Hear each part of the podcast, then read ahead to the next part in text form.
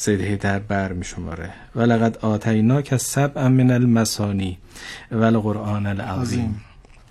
چه سبع المثانی رو سوره حمد بدانیم، چه بنابر در واقع تعبیر دیگری مجموع قرآن رو به اعتبار اون 7 سوره ابتدایی قرآن بله. که هبه شد به مسلمانان وقتی که آرزو کردن کاش این قافله بنی نذیر رو بنی قریظه که وارد شدند و با خودشون کالاها داشتن، این مال ما بود، این 7 شتر و بار شتر، و ما اینو در راه خدا هبه می کردیم و انفاق می کردیم. این ولقد آتیناک سبعا من المثانی و القرآن العظیم بر اساس این درجه خلاصه من به شما این سبع المثانی رو دادم، این 7 سوره پر از برکت و مطالب اینچنین.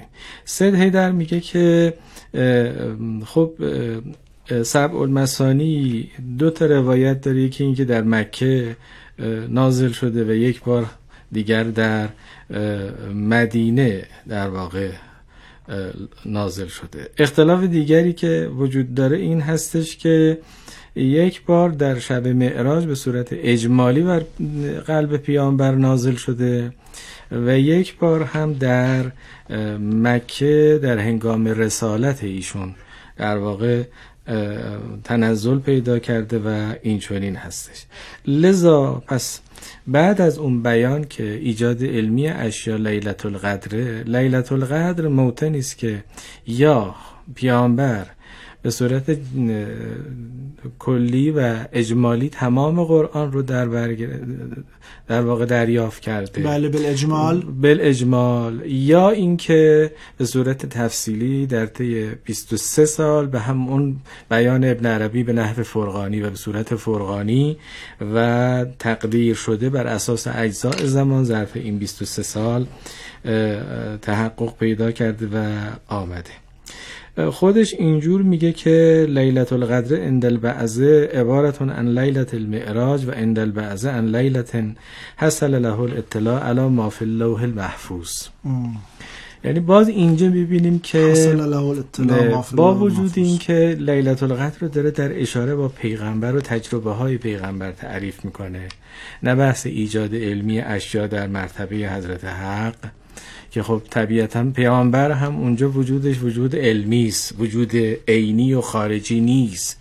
اینجا که وجود خارجی پیغمبر مطرح هستش، ایشون باز تعبیرش به گونه‌ای هستش که در واقع زمین رو با آسمان متصل میکنه. به تعبیر های موریس به هر حال باید بالا رو همیشه نگاه کرد، نور رو در ورای ماه، چون که او را سودای سربالا نبود، سودای سربالا داشتن بله. این سودای سربالایی اگر در وجود مبارک پیامبر هم نباشه این اتفاق نمیفته. لذا به تعبیر سید حیدر آملی اطلاع پیدا کردن اون چیزی که در لوح محفوظ از علوم، حقایق، اسرار، دقایق و از جمله اونها به تعبیر ایشون قرآنه. جالبه میگه در لیلت القدر که از هر آن چیزی که در لوح محفوظ بود ایشون آگاهی پیدا کرد، یکی از چیزهایی که آگاهی پیدا کرد بهش قرآن بود. عجب. علوم، اسرار، دقایق و حقایق دیگری هم بود که از اونها آگاه. این همون رازهایی است که دیگه جبرئیل اینجا پادرمیانی نمیتونه بکنه. دقیقاً جبرئیل کارش اینه که قرآن رو بیاد و در طی 23 سال آیه به آیه، جمله به جمله، عبارت به عبارت برای پیغمبر متناسب با اتفاقاتی که در زندگی پیغمبر میفته بیان بکنه. حالا یک بار بله به نحو اجمالی دریافت کرده، اما به نحو تفصیلی پیغمبر باید اون اجمال رو زندگی بکنه. دقیقاً. پس بنابراین باز می‌بینیم که پیغمبر نگاهی به آسمان دارد. درسته. خب این لوح محفوظ رو من یه اشاره اجمالی در واقع بکنم. در قرآن گاه از لوح محفوظ تعبیر به کتاب مبین میشه، ولا رطبن ولا یابسن الا فی کتاب مبین. از تر و خشک همه چیز در او محفوظه. اگر بخوایم تعبیر روشنتری از لوح محفوظ داشته باشیم، ببینید از اونجایی که معنای اول لیلت القدر ایجاد علمی اشیا بود با همه مقدراتشون و امکاناتشون و مانند اینها. بازتاب این علم نسبت به همه اشیا از ازل تا ابد نزد خداوند، بازتابش در مرتبه اول از موجودات عالم اسمش شده لوح محفوظ. بله. پس بنابراین لوح محفوظ یا کتاب مبین صورت علم خداست در مرتبه از مراتب هستی. اگر کلیات اشیاء رو قیصری گفت که ما با اسم الرحمن در نظر میگیریم، جزئیات رو با اسم الرحیم در نظر میگیری. ولی میخوام برگردم به همون بیان اولیه‌ام که آقا هر مفهومی رو متناسب با عالمش تفسیر بکنی. اینجور نیستش که یه چیزی در عالم ما همین معنایی که داره و برداشت میکنیم عیناً در همه عوالم همون رو در واقع برداشت بکنیم. اگر اینجور بود هیچگاه ما از حس پا به عرصه عقل نمیذاشتیم و تفکر، از عرصه عقل در واقع تلاش نمی کردیم امانند بزرگانی مثل صدرالمتعلین شیرازی پا بذاریم به عرصه کشف و شهود. چرا؟ برای که می دونیم که ورای احساسمون یه سری معانی وجود داره که اون رو با حس نمی تونیم درک بکنیم، ورای عقلمون چیزی وجود داره، مرتبه‌ای از حقیقت وجود داره که با عقلمون هم درک نمی‌کنیم. این که فرمود ان للقرآن ظاهرا و بطنا و حدا و مطلعا و سطوح مختلفی از قرآن و معانی قرآن بیان کرده، به همین معناست دیگه. شما این ظاهر قرآن رو راحت میتونی درک بکنی. بله.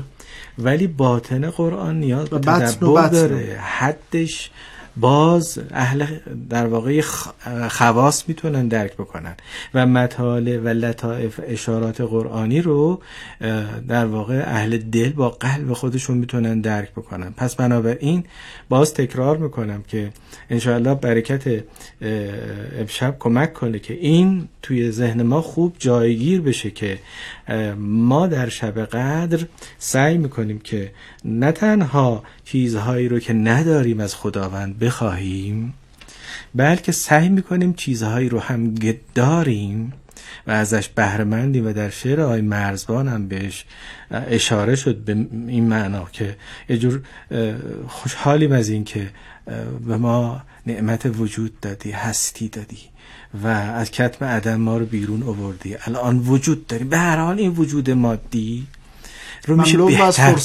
میشه بهتر فهمید.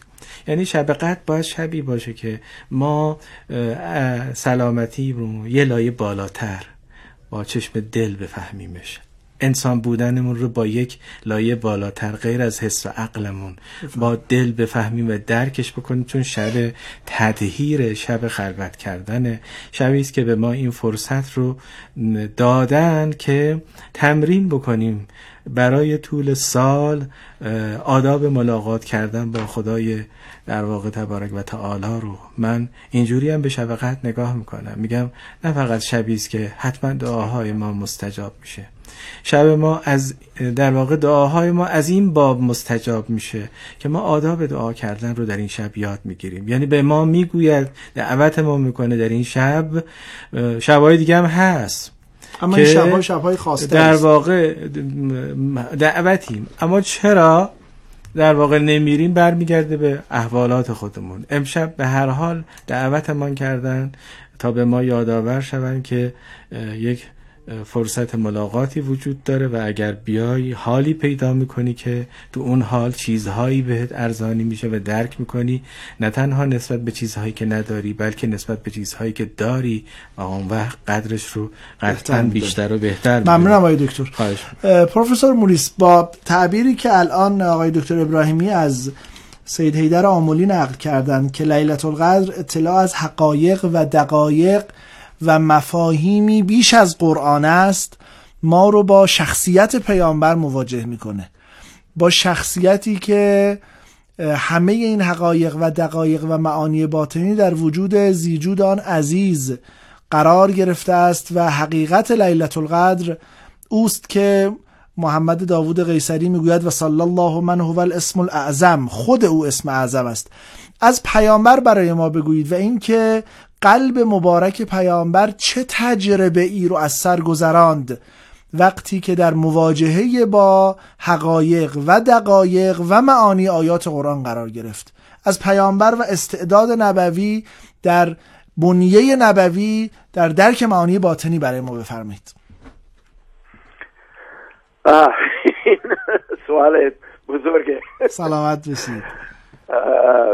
بله مرسی. Farinas. بله اینجا هستم. بله. Question is so big. There are many aspects to the role of the Prophet and the encounter with Jibreel that we've been evoking both in poetry and in prose. But I think the important thing for us ordinary people is the question of what brought the Prophet to that moment. That instant of Laylatul Qadr, that instant of revelation. Really? And in the month of Ramadan, we have the opportunity to bring together all of the things that took Muhammad sallallahu alaihi wasallam, took him to Mount Hira. And we tend, because the conclusion of his journey was so immense and beyond description, we forget that he was there a long time before Jibreel came. Say that much, Farinas, and then I'll continue. میگن که پیامبر اسلام اگر بخوایم بهشون بپردازیم چند وجه مختلفی، چند دیدگاه مختلفی هست روی این موضوع. ولی اولینش که خب در ادبیات به صورت مختلف و گوناگون بهش پرداخت شده، همون دیدارش با جبرئیل هست. ولی سوال مهمی که باید بهش پرداخت این است که چه چیزی باعث شد حضرت محمد به اون لحظه برسد، به اون آن که ما الان بهش میگیم شب قدر برسد. و ماه رمضان فرصتی است برای انسان که هر آنچه برای حضرت محمد فراهم شده بود که به آن لحظه برسد، ما بهش بپردازیم. و ما فراموش میکنیم که ایشان خیلی وقت قبل، یعنی خیلی زمان پیش از آن دیدارشون با جبرئیل اونجا بودن و وقت میگذروندن. منظور البته ایام تحنس دیگه، منظور در غار حرا رو شما دارید میفرمایید، درسته؟ بله بله بفرمایید. بله. So there are these aspects to the Prophet's journey that we can follow, especially in Ramadan. The first is tark dunya, to let go of our attachments to. The second is purification, tasfiya qadan, to get rid of those kudurat, those clouds, those fogs that ordinarily block us from seeing the stars. And then there's the aspect of himat, which himat is given to us. It is, in ordinary life, we think of love, of mahabbat and ishq, as being something that we have, that our ego has, and we act into the world. But what we discover when we reflect on the experience of the Prophet and of Ramadan is that the love is pulling us. We are being drawn by the real love, the ishq hakiki, as it says in the Quran, yuhibbuhum yuhibbunahu. It begins with yuhibbuhum. Yuhibbuhum. So I think these four elements everyone experiences during Ramadan. But we have to go through the letting go of dunya, we have to go through the purification before we can fully experience that love which is showing us our direction and our guiding stars in life. Thank you. ایشون میفرمایند که ما اول باید پیرو اون سیر پیامبر بشویم. و در واقع اصل تشکیک این است که بدون گذر از یک مرحله به وارد مرحله دیگری نمی‌شود بشویم. اولینش ایشون می‌فرمایند ترک دنیاست، یعنی از هر آنچه تعلقات مادی داریم باید عبور کنیم. مرحله دوم تزکیه میشه، یعنی کدورت، از بین بردن کدورت یا اون ابر ظلمات و گناهی که در ما درش غرق هستیم. سوم به همت اشاره میکنن و میفرمایند که ما فکر میکنیم که همت به ما داده شده است، اما در واقع که خب این نکته چهارمشونه، ما باز فکر میکنیم که عشق و محبت هم به ما داده شده است، ولی وقتی که مراقبه میکنیم و تفکر میکنیم در سیر و سلوک حضرت محمد و ایام ماه رمضان، متوجه میشویم که اون عشق حقیقی خودش یک کششی دارد که ما در واقع داریم به سمتش حرکت میکنیم و نه در برعکس. دقیقاً. ممنونم پروفسور موریس، بسیار تعابیر بسیار زیبایی رو فرمودید. بله، در سلوک اسلامی سالک اگر سالک است باید در مسیر محمدی صلوات الله و سلامه علیه حرکت کند. اگر سالک سالک است باید ترک دنیا و تزکیه و همت رو برای عشق ورزی تجربه کند که عاشقم بر لطف و بر قهرش به جد، وین عجب من عاشق این هر دو زد. باید او در لیالی متبرکه قد به نوعی مقام رضا برسه، به آنچه او بر ما میپسندد اعتماد پیدا کنه. و این نکته بسیار نکته ارزشمندی بود که جناب عالی مطرح کردید و آقای دکتر ابراهیمی. بریم اتاق فرمان، در خدمتتون هستیم.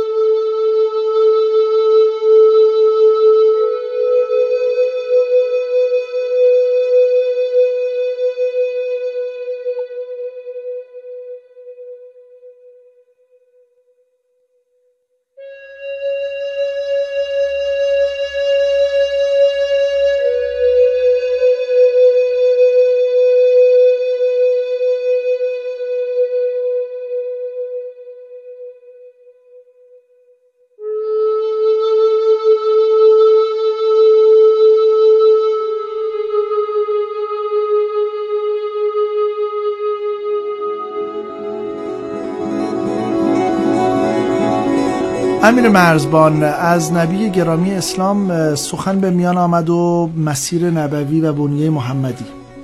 سعدی اگر عاشقی کنی و جوانی عشق محمد بس، عشق محمد بس است، آل محمد اون یحبهمی که آقای پروفسور گفتن.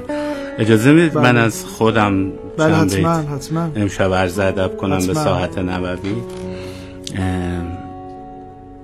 بسم الله الرحمن الرحیم. اللهم صل علی محمد و آل محمد و عجل فرجهم.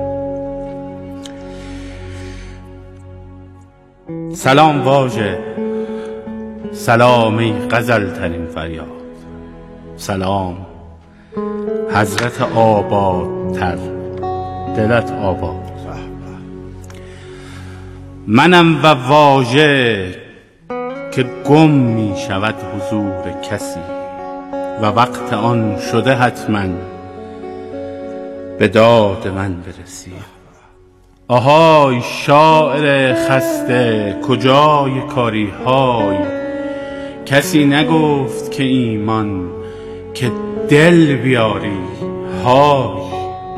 مفاعلون فعلاتون مفاعلون بی وحی، کمی غزل کمی اندوه و ناله کن بی وحی. امام جمعه این روزها، دلم تنگ است، تمام جنس دل این غریبه ها سنگ است. غزل کجا و کلام عزیز نور کجا؟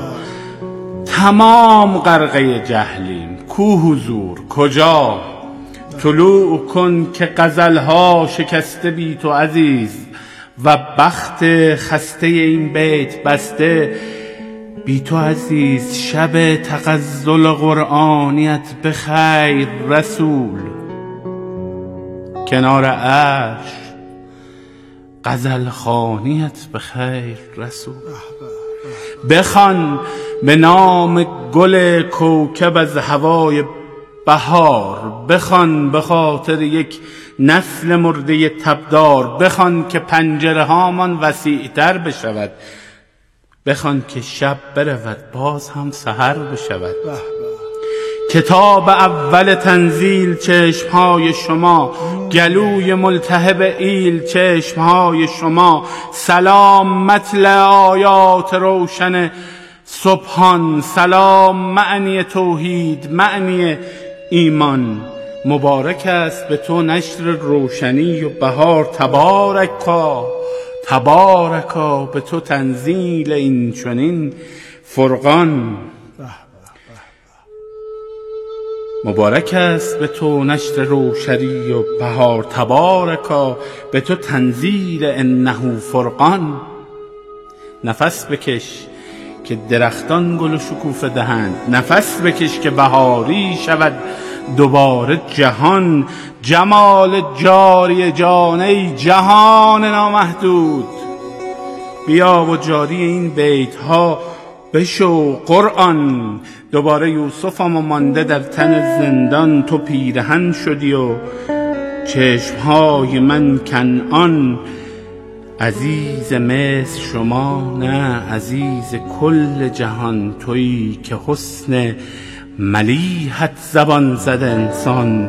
بریز جام که مستم، بریز ساقی من از این سیاهی دوران، گرفته سر دوران بیار باده نورانیم به نیم شبی، به یاد لفظ فصیح نبی العربی. صلوات الله و سلامه علیه.